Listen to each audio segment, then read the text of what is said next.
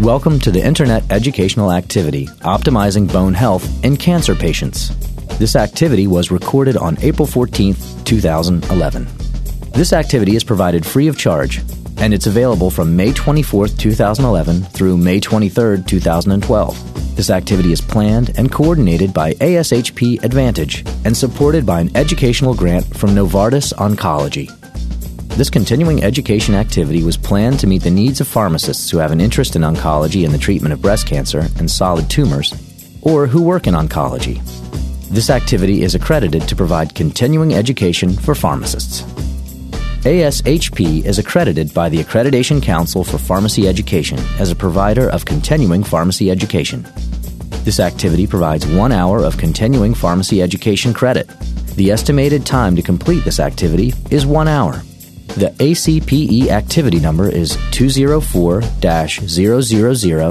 11 409 H01P. This activity consists of audio segments, a post test, and a post activity evaluation. An optional handout containing continuing education information, slides, and references, along with a downloadable study guide, is available with the podcast files. Participants must listen to the entire activity and then take the activity post test and complete the post activity evaluation online to receive continuing education credit. A minimum score of 70% is required on the test for credit to be awarded. Participants may print their official statement of continuing education credit immediately after successful completion of the post test and post activity evaluation. In accordance with the Accreditation Council for Pharmacy Education's guidelines for standards for commercial support, ASHP Advantage requires that all individuals who have control in planning or presenting educational content disclose all relevant financial relationships with any commercial interest. This includes faculty, teachers, authors, activity directors, and members of planning committees.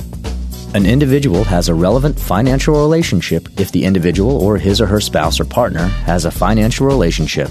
For example, an employee, consultant, research grant recipient, speakers bureau, or stockholder in any amount occurring in the last 12 months with a commercial interest whose products or services are discussed in the educational activity content over which the individual has control. The existence of these relationships is provided for the information of participants and should not be assumed to have an adverse impact on presentations.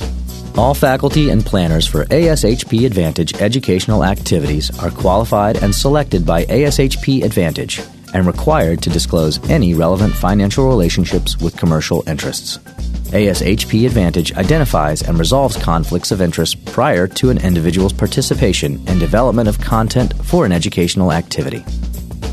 After participating in this knowledge based activity, participants should be able to describe the prevalence, morbidity, mortality, and impact on quality of life of skeletal related events in patients with cancer, explain normal bone remodeling and the pathogenesis of skeletal related events in patients with cancer.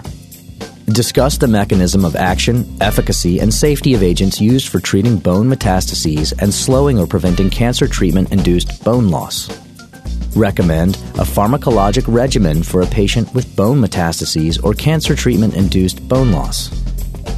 Identify new or emerging bone targeted therapies for patients with bone metastases and describe mechanisms of action and potential roles in improving bone health in cancer patients. The presentation, Optimizing Bone Health in Cancer Patients, is approximately 50 minutes and is given by Chad M. Barnett, PharmD, BCOP. Dr. Barnett is clinical pharmacy specialist in breast oncology at the University of Texas MD Anderson Cancer Center in Houston, Texas. Dr. Barnett is an activity co chair and speaker and declares that he has no relationships pertinent to this activity.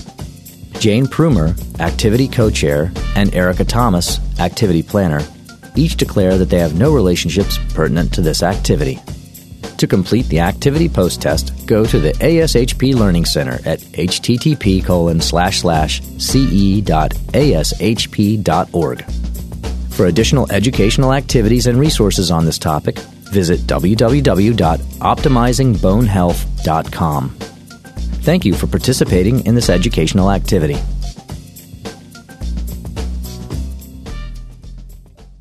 My name is Chad Barnett, and I'm very pleased to be your speaker today.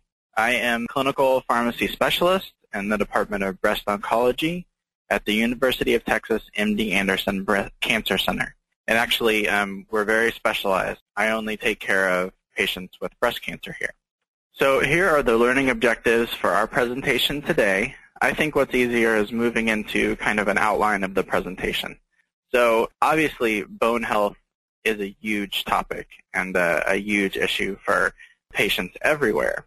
So any number of these topics could be hour plus long presentations in and among themselves. So um, I'm going to do my best today to really kind of boil it down to the most important information, but of course I won't be able to go into every detail on each of these areas. So first we'll start out with some background on bone health in general. We'll move into cancer and cancer treatment induced bone loss which is a, a big problem as we'll discuss. Next, we'll move into the issue of uh, solid cancers that metastasize to the bone and their management, as well as the use of bisphosphonates in the adjuvant setting. So this means use of bisphosphonates not only to help with bone mineral density, but to actually have an anti-tumor effect. So uh, very interesting information. And then finally, we'll finish with some new and emerging bone-targeted therapies. So bone disease affects many, many patients. And in fact, osteoporosis um, is a worldwide health problem affecting 75 million people in the United States, Japan, and Europe. And of course, this can be from several different reasons. Patients, women can go into menopause, increasing the risk of bone loss the aging process contributes, as well as um, hypogonadal states, uh, either by surgery or some of these can even be drug-induced. And of course, what we're worried about with osteoporosis is not necessarily the bone mineral density loss, but really fracture. So fracture is the most important complication of osteoporosis. And there's an estimated 30 to 50% of women and 15 to 30% of men that will have a fracture in their lifetime. So this uh, is something that's significant. There is also cancer-related bone loss, and the most common tumors associated with cancer-related bone loss um, are breast, prostate, and lung, although there are other cancers that this can be an issue. Unfortunately, some of our treatments can contribute to bone loss, and so um, we will cover the, the topic of cancer therapy-related bone loss. And then finally, bone metastasis, that is cancer that has spread to the bone, is a huge contributor to morbidity uh, and even mortality with an estimated 350,000 deaths per year from bone metastasis alone. So bone remodeling is really going on in all of us uh, every day. And this is a well-balanced remodeling sequence in normal bone. So you can see that OC is osteoclast. So bone is resorbed uh, or broken down by osteoclast and then regenerated subsequently by this OB. This is osteoblasts in normal bone for normal bone mineralization. And this is a normal process that is happening in each of us all the time. Unfortunately, some cancer treatments can shift the process in favor of bone breakdown. And to illustrate this, I'd like to talk about a patient case. So this is patient JK. She's a 64-year-old postmenopausal white female. She was just diagnosed with breast cancer. That's a small lesion, 0.5 centimeters. Her lymph nodes were negative by ultrasound. She is ERPR positive, which means that her tumor is sensitive to endocrine therapy. And she is HER2 negative by immunohistochemistry. So this means that she wouldn't qualify or benefit from a HER2-targeted therapy such as trastuzumab. Um, I don't want to focus too much on the breast cancer aspect, but just to give you a little background. She had appropriate surgery, both segmental mastectomy and sentinel lymph node biopsy. She then went on to complete radiation and started an aromatase inhibitor, anastrozole, one milligram daily. Whenever we start patients on aromatase inhibitors, we assess their bone mineral density and so you can see this patient's results from her DEXA scan in the chart uh, at the bottom.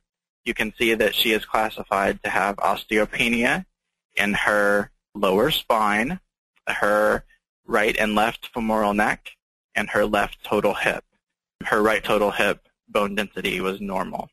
And we will definitely talk about how to calculate a T-score uh, in the coming slides. So now I'd like to move into our first uh, audience response question. Which of the following medications is the most appropriate for prevention of aromatase inhibitor-induced bone loss in our patients? Is it um, number one, teriparatide, two, raloxifene, three, alendronate, or four, conjugated estrogens? Most people think this is alendronate, so we'll move on to see if you are correct. So cancer treatment-induced bone loss is the rapid and severe bone loss resulting from cancer therapies that cause either estrogen deprivation in women or androgen deprivation in men. And so this can be caused through several uh, different medications or procedures. So androgen deprivation therapy can be caused by LHRH agonists. This is luteinizing hormone releasing hormone agonists or um, an antagonist, as we'll discuss in an upcoming slide, for men with prostate cancer. Women getting treated for breast cancer can also uh, undergo estrogen deprivation therapy. Um, premenopausal women, if you give them an LHRH agonist, this can increase their risk of bone loss. And then also patients who are postmenopausal receiving an aromatase inhibitor, this can cause further lowering of their estrogen and uh, put them at risk for bone loss as well. Patients, especially premenopausal women who receive chemotherapy, this can cause a decreased bone mineral density. And also, um, of course, removing the ovaries in women or testes in men can contribute to bone loss as well. So this really has significant clinical, social, and economic consequences. And again, what we're focusing on is fractures, and these can be associated with decreased quality of life, shorter survival, um, an increased cost to the patients and to the healthcare system. And this actually may be um, a bigger problem than the patient's risk of cancer recurrence if the patient has a favorable prognosis. So this is what we call the vicious cycle and uh, between tumor cells and osteoclasts. So um, tumor cells produce factors that activate osteoclasts and this stimulates them to resorb bone and release different growth factors, which then in turn stimulates the tumor cells. So this makes the osteoclast resorb bone at a greater rate, and this increases the aggressiveness of the cancer. So that's why we call this a, the vicious cycle. Fortunately, we can interrupt this cycle with drugs that block osteoclastic resorption, um, such as bisphosphonates. So bone health um, can be assessed with bone mineral density testing with a DEXA scan. And so this can be measured either in absolute uh, units, such as grams per centimeter squared, or more uh, informatively in relative units, comparing that patient to um, a young adult of the same sex. And so this is how we calculate a T-score. Um, and this is the World Health Organization criteria for bone mineral density. So if a patient has less than one standard deviation below, again, that reference mean for young adults, those patients are considered to have um, normal bone mineral density. They're considered to be osteopenic if they are greater than 1, but less than 2.5 uh, standard deviations below normal.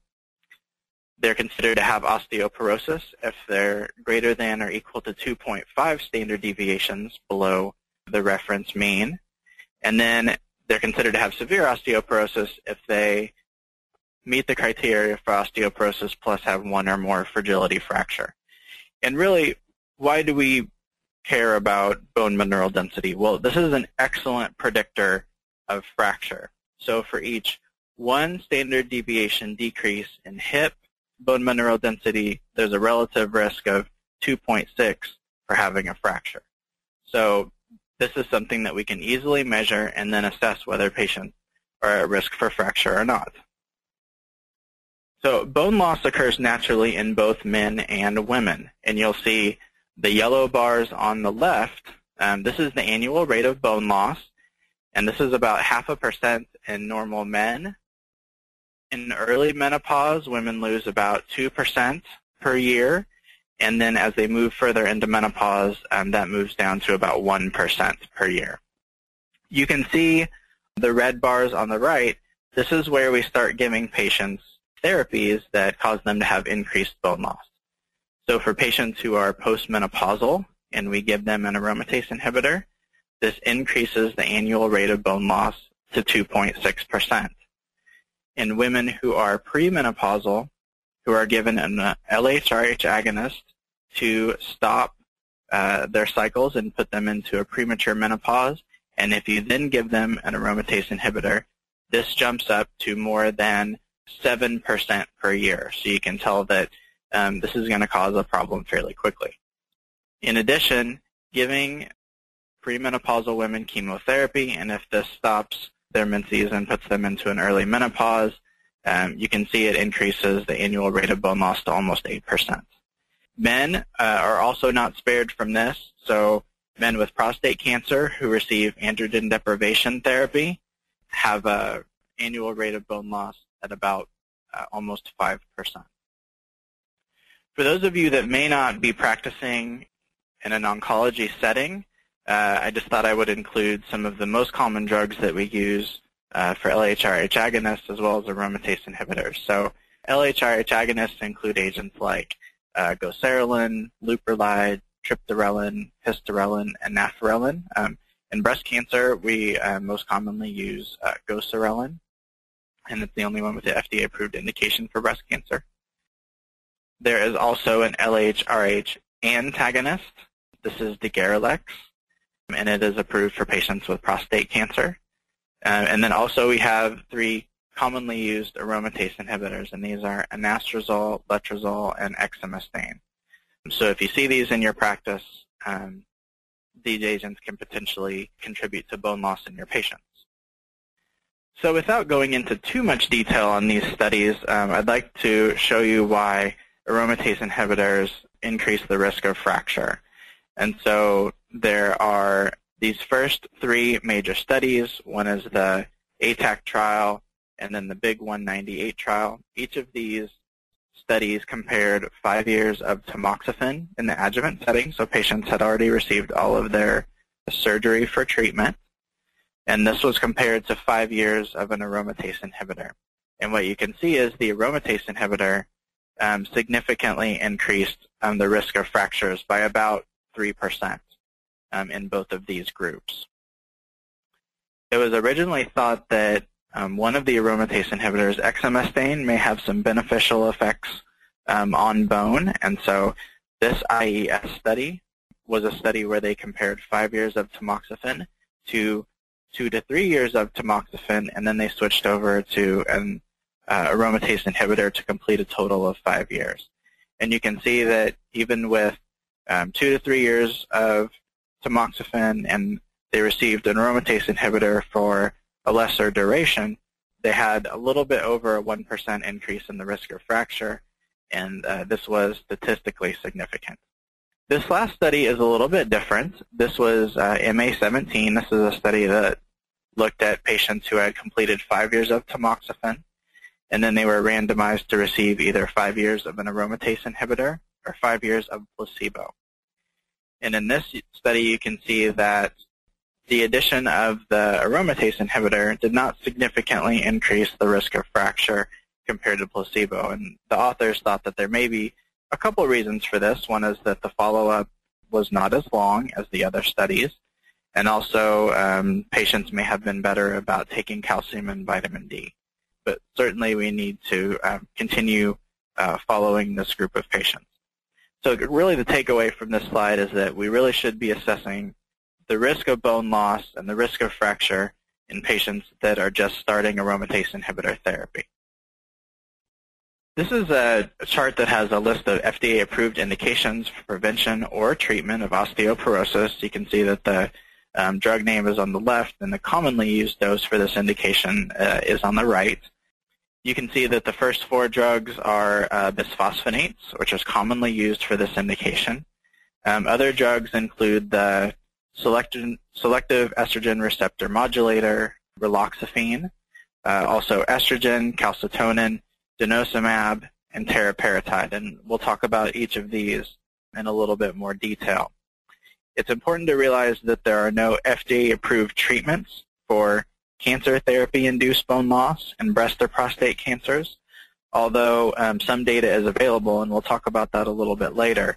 Um, but most of our daily practice um, is extrapolated from studies um, in the osteoporosis setting.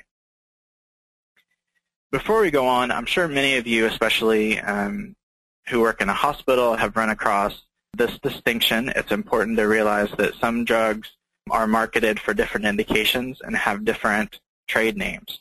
So zoledronic acid, when this agent is used for a treatment of postmenopausal osteoporosis, the drug name is Reclast and the dose is 5 milligrams IV every 12 months. When this is used in the metastatic setting uh, for the prevention or reduction of skeletal-related events, uh, the trade name is Zometa, and the dose is 4 milligrams IV every 3 to 4 weeks. Um, so these are different, and they need to be billed differently. They have different codes, and so these are not interchangeable. Uh, so that's an important point for those of you working in a um, hospital pharmacy. Denosumab has something similar, so it's marketed under the uh, trade name Prolia when treating osteoporosis, and the dose is 60 milligrams sub-Q every six months. And this is a different product than Xgeva. This is used in patients with solid tumors metastatic to the bone, and the dose is 120 milligrams sub-Q every four weeks. So just important to have those distinctions before we move on. Bisphosphonates are commonly used uh, for this indication, and these are synthetic analogs of pyrophosphate. And this is a physiological constituent of the bone matrix. These decrease bone resorption, they inhibit osteoclastic activity and induce osteoclastic apoptosis. Um, they also can prevent development of new osteolytic lesions. The newer agents, specifically nitrogen-containing bisphosphonates, act by inhibiting specific enzymes in the mevalonic pathway of cholesterol um, synthesis and osteoclast. And actually, the next diagram shows this a little bit better. So these newer uh, bisphosphonates inhibit FPPS. This is farnesyl pyrophosphate synthetase um, in the mevalonic pathway and this leads to impaired prenylation of small GTP binding proteins such as Rho, and this leads to osteoclast apoptosis. There are uh, many possible side effects associated with bisphosphonates. Um, I don't have time to talk about them all, but certainly we're all familiar with some of the uh, GI reflux issues that can happen with oral agents. Also, with some of the nitrogen-containing bisphosphonates, there are the risk of uh, acute phase reactions in which patients have, they can have fever and uh, muscle aches and pain. Some less common but potentially serious side effects are um, toxicity uh, to the kidney, and this is specifically in some of the more potent IV bisphosphonates, um, and certainly when we use these on a regular basis in patients with metastatic cancer to the bone, we're very diligent about monitoring their um, serum creatinine and adjusting their, their dose if needed. Osteonecrosis of the jaw is a very rare side effect. Patients uh, that have this can complain of jaw pain, um, toothache. When you look in their mouth, there can be bone erosion. So these are spots in the mouth that you may see exposed bone, and they're very difficult to heal and take a lot of time. So the most important way to help prevent this is by having a baseline dental exam, looking to see whether they need any um, tooth extractions or any other procedures that could put them at risk for osteonecrosis of the jaw, and to take care of that before you start these treatments. This uh, femoral stress fracture, this is very rare. There have been um, some case reports and then uh, kind of a bigger report with alendronate in New England Journal of Medicine last year. So this is something where patients that are on this therapy for a long time um, can have a femur fracture, and these are um, kind of unusual fractures. These events are very rare um, in patients that received alendronate, there was about 2.3 events per 10,000 patient years. So um, very rare, but there's a lot of patients who are taking bisphosphonates. So nothing necessarily to report right now, but certainly there's a lot of investigators looking at further uh, study into this area and, and why this may be happening. Rank ligand is central to osteoclast formation, function, and survival. So this is the rank uh, rank ligand osteoprotegerin pathway, and you can see that um, tumor cells can directly um, secrete rank ligand, um, can secrete cytokines which cause osteoblasts to secrete rank ligand, and so this facilitates um, osteoclast precursors to move into um, the full osteoclast. This is inhibited naturally in our body um, by osteoprotegerin. And this is used to our advantage. So this uh, new drug is called denosumab. It's the first monoclonal antibody to the rank ligand. It's a fully human monoclonal antibody. Um, the dosing is 60 milligrams sub-Q every six months, and it's important that patients are taking calcium and vitamin D um, because there is a risk of hypocalcemia uh, with this agent. And they found that it ha- has a really rapid onset of inhibition of bone turnover, and they found that out by um, some urine studies that looked at markers of bone turnover, and, and it works very quickly. This is a, a nice picture of how denosumab works as far as its mechanism of action. So um, rank ligand is a key mediator of formation, activation, and survival of osteoclasts. So you can see that um, rank ligand um, is produced by growth factors, hormones, and cytokines, and can then stimulate bone to osteoclasts to start resorbing bone. Um, denosumab pharmacologically mimics the effect of osteoprotegerin um, on rank ligand. So it prevents rank ligand from activating rank on the surfaces of osteoclasts um, and its precursors, and therefore um, inhibits bone resorption in this way. Adverse effects of um, denosumab, this agent is typically well tolerated. Some of the more serious but less common effects can include um, skin infections. Hypocalcemia is something that we need to be um, watching very closely, uh, monitoring and replacing calcium when needed. And patients newly starting this need to make sure they're on calcium and vitamin D. In clinical trials, there was a significant, there was a population of patients that had um, hypophosphatemia, and it was categorized as severe, meaning less than 2, in about 15% of patients. So this is something we also need to watch very carefully and be um, monitoring their phosphorus. Osteonecrosis of the jaw, unfortunately, um, we did not get away from this, this side effect. Uh, however, the incidence is about the same with zoledronic acid.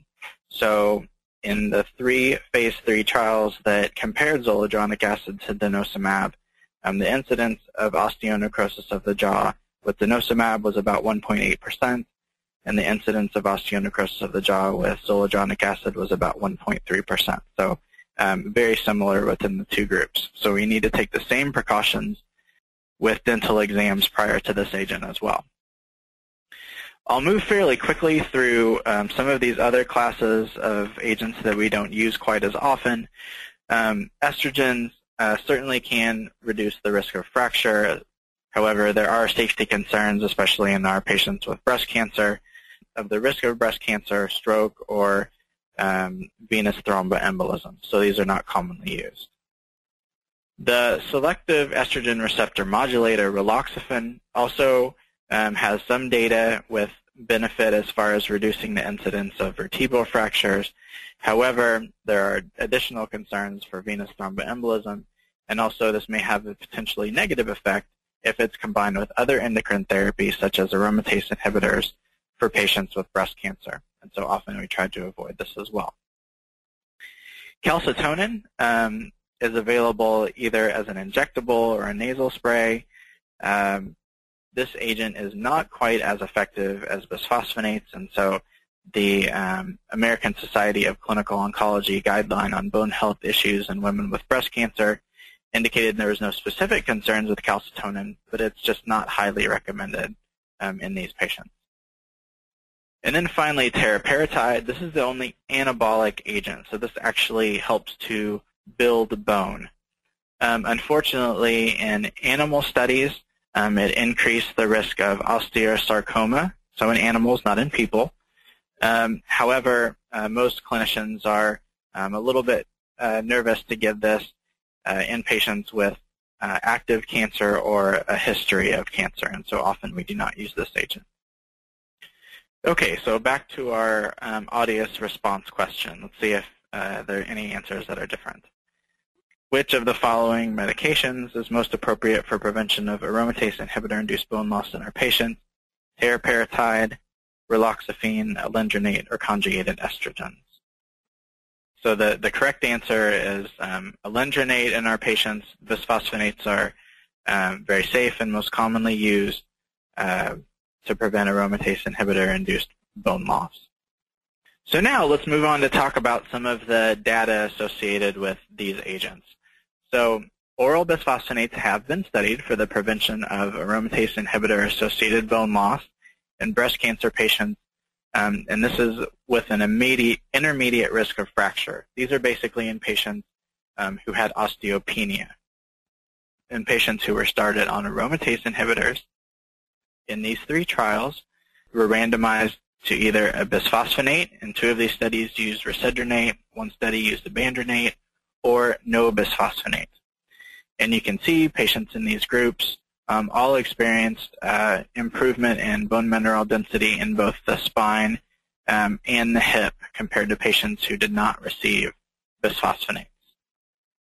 Oral bisphosphonates have also been evaluated for prevention of androgen deprivation therapy-associated bone loss in patients with prostate cancer. And so this was a study by um, Greenspan and colleagues. They evaluated the use of alendronate or no bisphosphonate in these patients receiving androgen deprivation therapy. And um, as you can see, patients who received the bisphosphonate had a significant improvement in bone mineral density in both the spine and the hip compared to patients who did not receive a bisphosphonate. IV bisphosphonates have also been evaluated uh, for patients with aromatase inhibitor-associated bone loss uh, in patients with breast cancer. So there are four clinical trials, um, one in premenopausal patients and the remainder in postmenopausal patients. The ABCSG uh, 12 study was very interesting. Um, it included patients who were premenopausal. They had just completed their surgery for their breast cancer. They were given um, an LHRH agonist, goserelin, to um, put them into an early menopause, and then they received endocrine therapy either with or without zoledronic acid. And this was um, 4 milligrams every six months for three years. And you can see with the data on the bottom in this chart that the addition of zoledronic acid significantly improved bone mineral density in both the spine and the hip at 12 months, 36 months, and 60 months. The only value that wasn't statistically significant was the bone mineral density change in the hip at 60 months, but all other time points, um, this was uh, statistically significant. And the study was not powered to assess the risk of fracture. The Z and the ZOFAST trials um, asked a different question. So they took patients that had um, early stage breast cancer. Um, they were all postmenopausal. And patients who, all these patients received an aromatase inhibitor. And one group of patients, the patients in the immediate group, received zoledronic acid, 4 milligrams IV every six months.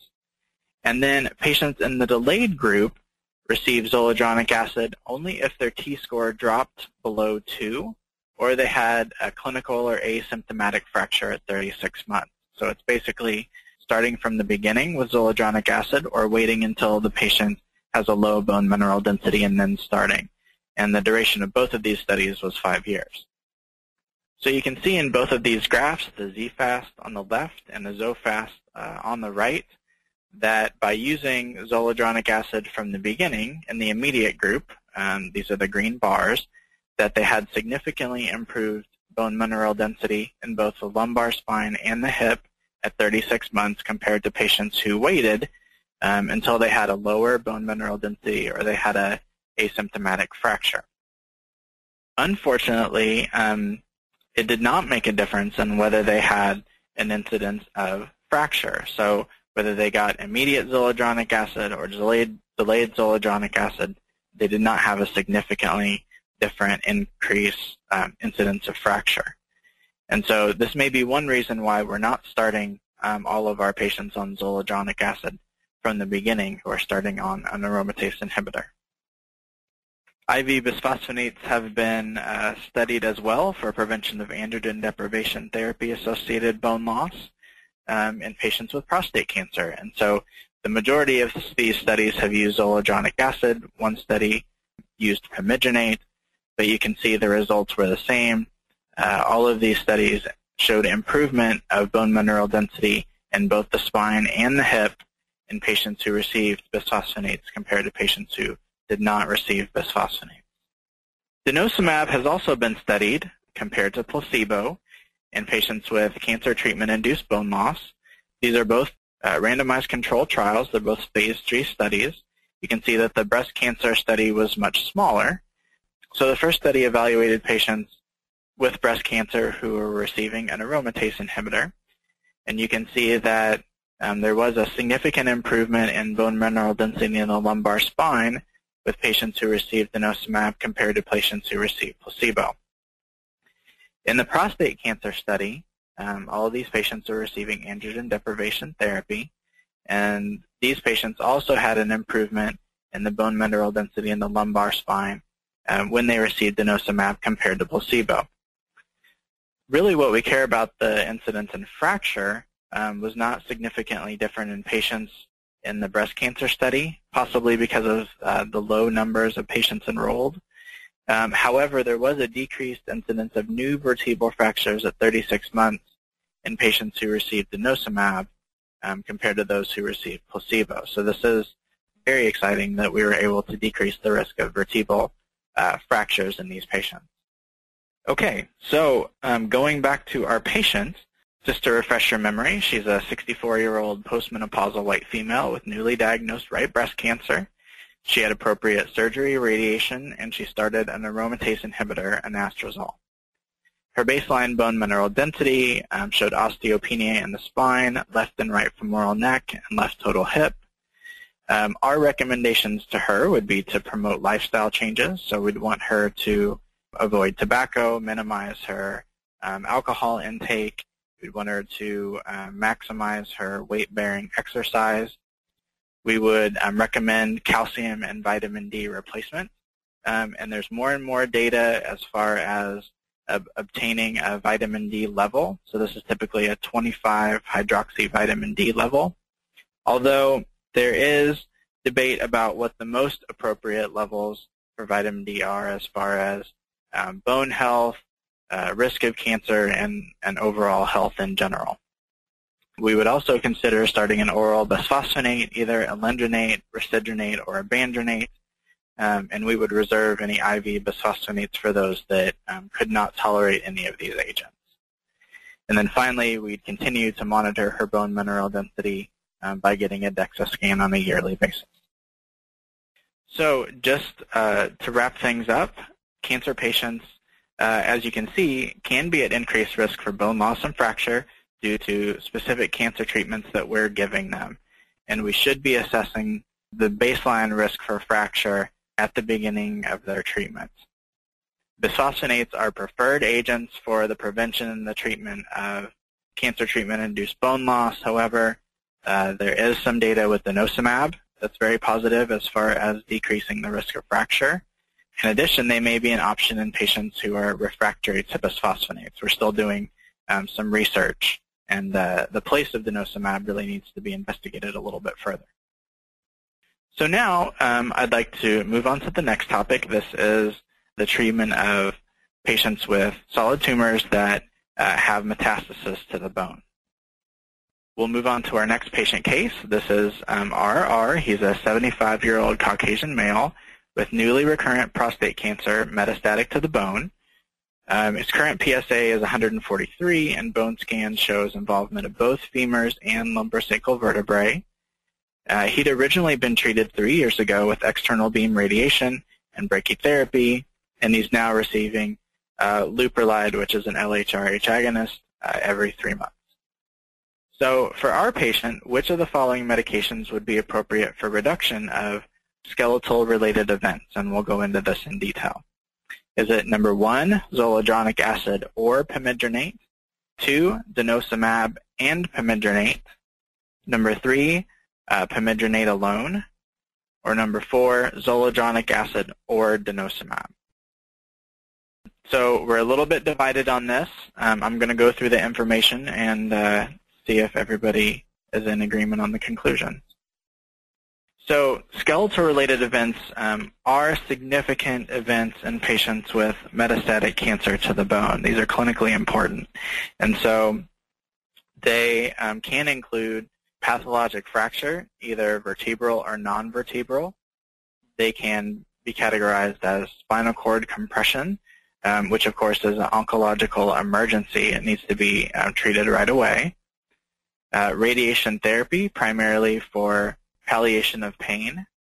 Surgery to the bone, usually for um, bone stabilization so that you don't get a fracture. And then hypercalcemia has been studied and uh, included in this uh, definition. Some of the other studies, however, most of the recent studies have, have not included hypercalcemia. But it's important to look at um, these definitions um, when you're looking at each individual trial. So breast cancer is an excellent example of the prevalence of skeletal-related events. You can see that this uh, is a placebo arm of a pamidronate study. So this really describes the natural history of metastatic breast cancer to the bone. You can see that 52% of patients had a pathologic fracture, 43% required radiation, uh, primarily for pain, 13% had hypercalcemia, 11% required a surgical intervention, and 3% had spinal cord compression. So you can see that this is a, a very significant problem in our patients.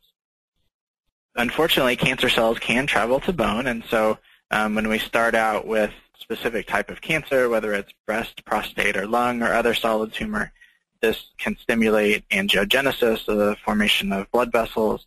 There can be invasion of these tumor cells into the blood vessels, um, which can travel along and finally deposit itself in the capillary beds of bone.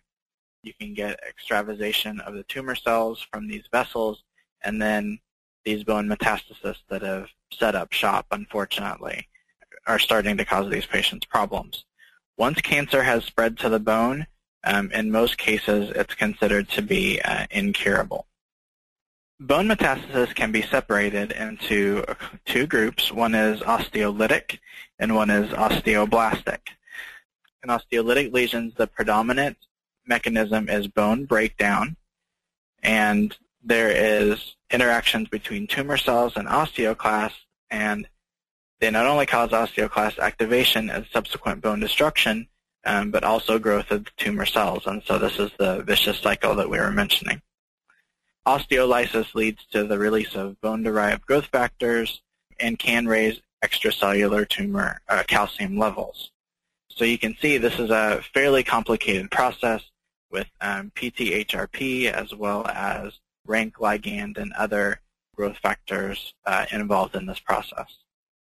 Rank ligand um, is directly involved in osteolytic bone metastasis. You can see that tumor cells can stimulate osteoblasts to, to form rank ligand, and this can activate osteoclast progenitor cells to uh, move into the osteoclast, final osteoclast, and, and continue the process of bone resorption. In osteoblastic bone metastasis, deposit of new bone predominates. And you can see that there is, again, played by the, the tumor cell and growth factors that causes this bone formation in this case. Most lesions are mixed, so osteolytic and osteoblastic. So many different studies have looked at um, the use of IV bisphosphonates in solid tumors to hopefully reduce the incidence of patients that have skeletal-related events. These are the landmark trials um, in each of these different areas. The first uh, two studies are um, in patients with prostate cancer. First study evaluated pamidronate at 90 milligrams every four weeks, and this was compared to placebo. In patients that received these medications, um, there was not a significant difference in the incidence of skeletal-related events. However, in patients with prostate cancer who received zoledronic acid, and you see two bars of zoledronic acid. One is patients, this blue bar started at a higher dose, uh, 4 milligrams um, every three to four weeks, and this was decreased 8 milligrams every three to four weeks and was decreased to 4 milligrams every three to four weeks because of toxicity. In patients that received zoledronic acid 4 milligrams, um, it significantly uh, reduced the number of patients that had a skeletal-related event compared to placebo. So we do commonly use um, zoledronic acid uh, in these patients.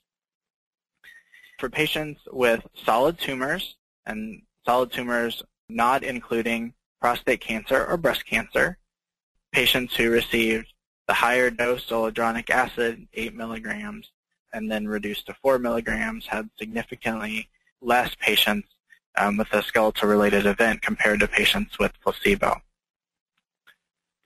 Moving on to breast cancer patients, you can see that pamidronate uh, at 90 milligrams uh, is quite effective for patients with breast cancer and metastasis to the bone.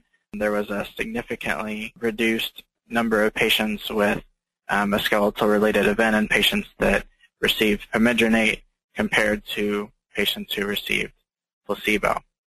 Another study uh, had evaluated patients with ibandronate 6 milligrams, which is um, not FDA approved for this indication, and it did lower the percentage of patients who had a skeletal-related event. However, this was not um, statistically significant.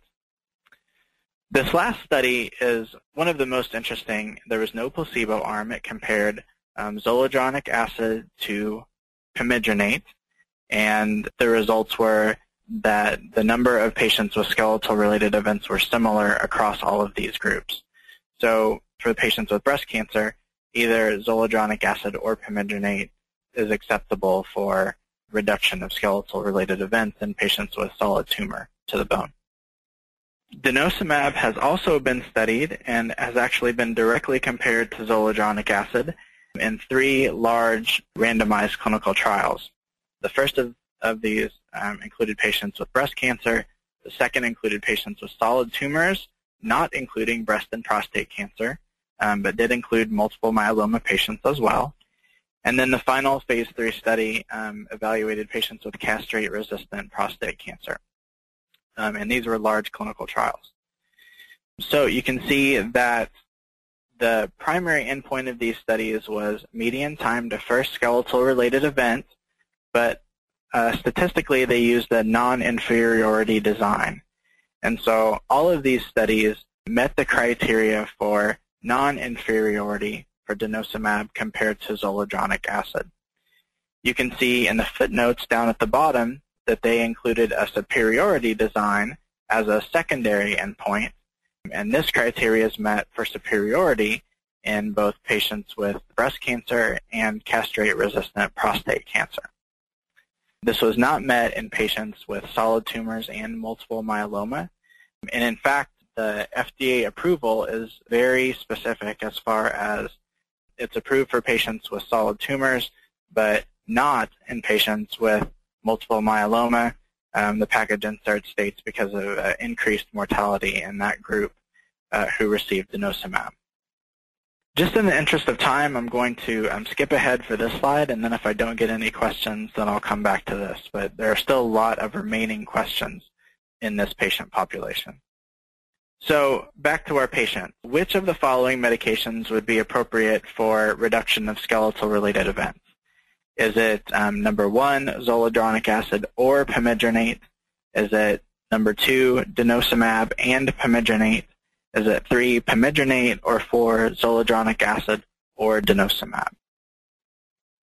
Most people pick the correct answer, so this is um, zoledronic acid or denosumab would be the most appropriate treatment for patients with uh, metastatic prostate cancer to the bone.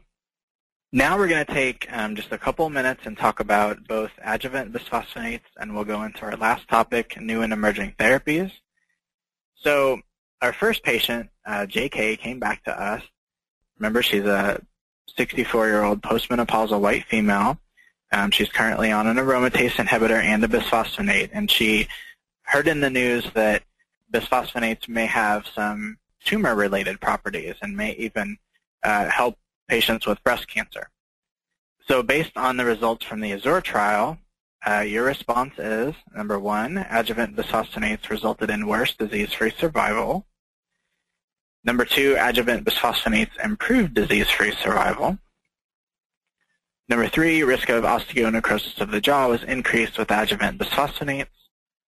And number four, adjuvant bisphosphonates increased the risk of neutropenia compared to placebo. Most people think that adjuvant bisphosphonates improved um, disease-free survival, so we'll see if that's true.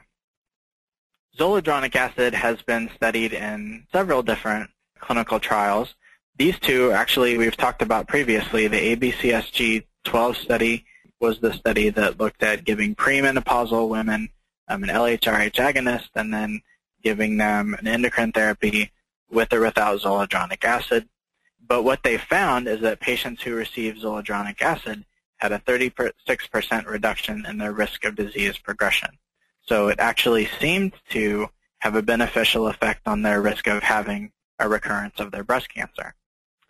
In addition, the ZOFAST trial, this is the trial that looked at immediate versus delayed zoledronic acid. In patients who had immediate zoledronic acid from the beginning um, had a 41% reduction in disease-free survival events, so had effects on their risk of recurrence. So this was very exciting. We were considering whether to start all of our patients that met this criteria here in clinic on these agents, but really we're looking for a trial that had more of a, an endpoint that looked at whether it really can prevent recurrences. So the AZURE study um, had this type of design. It included a little over 3,000 uh, women with breast cancer. These were stage two or three patients. The primary endpoint of this study was disease-free survival, so it was a cancer-related endpoint, um, either recurrence or death. And patients were randomized to receive either their standard therapy, so whatever their oncologist had recommended, chemotherapy, um, or endocrine therapy, or both with or without zoledronic acid. And you can see the specific um, schedule of zoledronic acid in this. They received it a little bit more often in the beginning and then started to space it out toward the end of the five years. This was just presented at the San Antonio Breast Cancer Symposium in December of last year. What they found out, um, unfortunately, is that these Kaplan-Meier curves look pretty um, superimposable. So there was no difference with zoledronic acid compared to the control in terms of disease-free survival or what they called invasive disease-free survival. It was just a couple different endpoints, but basically they, when you looked at recurrence or death, they were fairly equal. So this was a, a little bit disappointing news from this conference. When looking at adverse events, you can see that for the most part, these two agents or zoledronic acid compared to the control didn't really increase adverse events too much. However, there was significantly more confirmed cases of osteonecrosis of the jaw in patients who received zoledronic acid compared to the control group. And this was uh, statistically significant. This averaged out to be just a little over 1% incidence of osteonecrosis of the jaw in the zoledronic acid group. So um, conclusions, really because there was no difference in disease-free survival or overall survival in the study, these results are preliminary. So we're not routinely starting these agents on patients that met this criteria in the clinic for the purpose of preventing breast cancer recurrences. There's a couple other trials evaluating this, and there's also a trial um, that just completed accrual in the prostate cancer group of patients that studied the denosumab to prevent bone mets in patients with prostate cancer. So definitely looking forward to, to that information. And really when you consider the side effects and no benefits, we're not doing adjuvant bisphosphonates at this time. So back to our audience response question. Based on the results from the AZURE trial, um, your response to our patient is adjuvant bisphosphonates resulted in worse disease-free survival. Adjuvant bisphosphonates improved disease-free survival. Risk of osteonecrosis of the jaw was increased with adjuvant bisphosphonates, or adjuvant bisphosphonates increase the risk of neutropenia compared to placebo. So that is correct. In the AZURE study, which was specifically designed to look at the risk of recurrence, there was no difference in the control group versus the zoledronic acid group for disease-free survival. However, there was an increased risk of osteonecrosis of the jaw with these with zoledronic acid. So now we would uh, steer away from that at least until we have more data that that's more definitive. Now we're just very briefly going to talk about new and emerging bone-targeted therapies Cathepsin K inhibitors are exciting because this is a key enzyme responsible for osteoclastic bone resorption. And so this is the same type of mechanism that, that we've been talking about with the bisphosphonates. Different enzyme, but osteoclastic bone resorption is the target. And so this agent, odanacatib, has been studied in a phase two trial in women with metastatic breast cancer and showed resorption suppression of markers of bone resorption after four weeks. So that's not a hard endpoint, but that's a surrogate endpoint looking at markers of bone resorption in the urine. And so um, that may show promise for other uh, indications as well. So if you look at clinicaltrials.gov, there are a couple of trials with this agent um, for patients with cancer to the bone ongoing, but we need more. Second uh, group of agents, this is these are SRC inhibitors. Some of these are already approved and on the market for other indications. Um, the main agent that we're looking at from a solid tumor standpoint is uh, dasatinib, and there are several trials um, on clinicaltrials.gov looking at this for this indication. So just to wrap up the whole presentation, hopefully I've shown you that bone loss is a significant problem for patients with cancer treatment-induced bone loss or metastatic cancer to the bone that we're able to use bisphosphonates and more recently um, rank ligand inhibitors, including denosumab, to prevent bone loss in patients with cancer treatment-induced bone loss and also reduce the incidence of skeletal-related events in patients with metastatic cancer to the bone. Until we have more data, um, adjuvant bisphosphonates uh, should not be used for to prevent recurrence outside of a clinical trial. And then um, we have several very exciting novel agents that we're waiting uh, to see whether they will be beneficial in patients with metastatic breast and prostate cancers to the bone. That concludes this podcast. To complete the activity post test, go to the ASHP Learning Center at http colon slash slash ce.ashp.org. For additional educational activities and resources on this topic, visit www.optimizingbonehealth.com. Thank you for participating in this educational activity.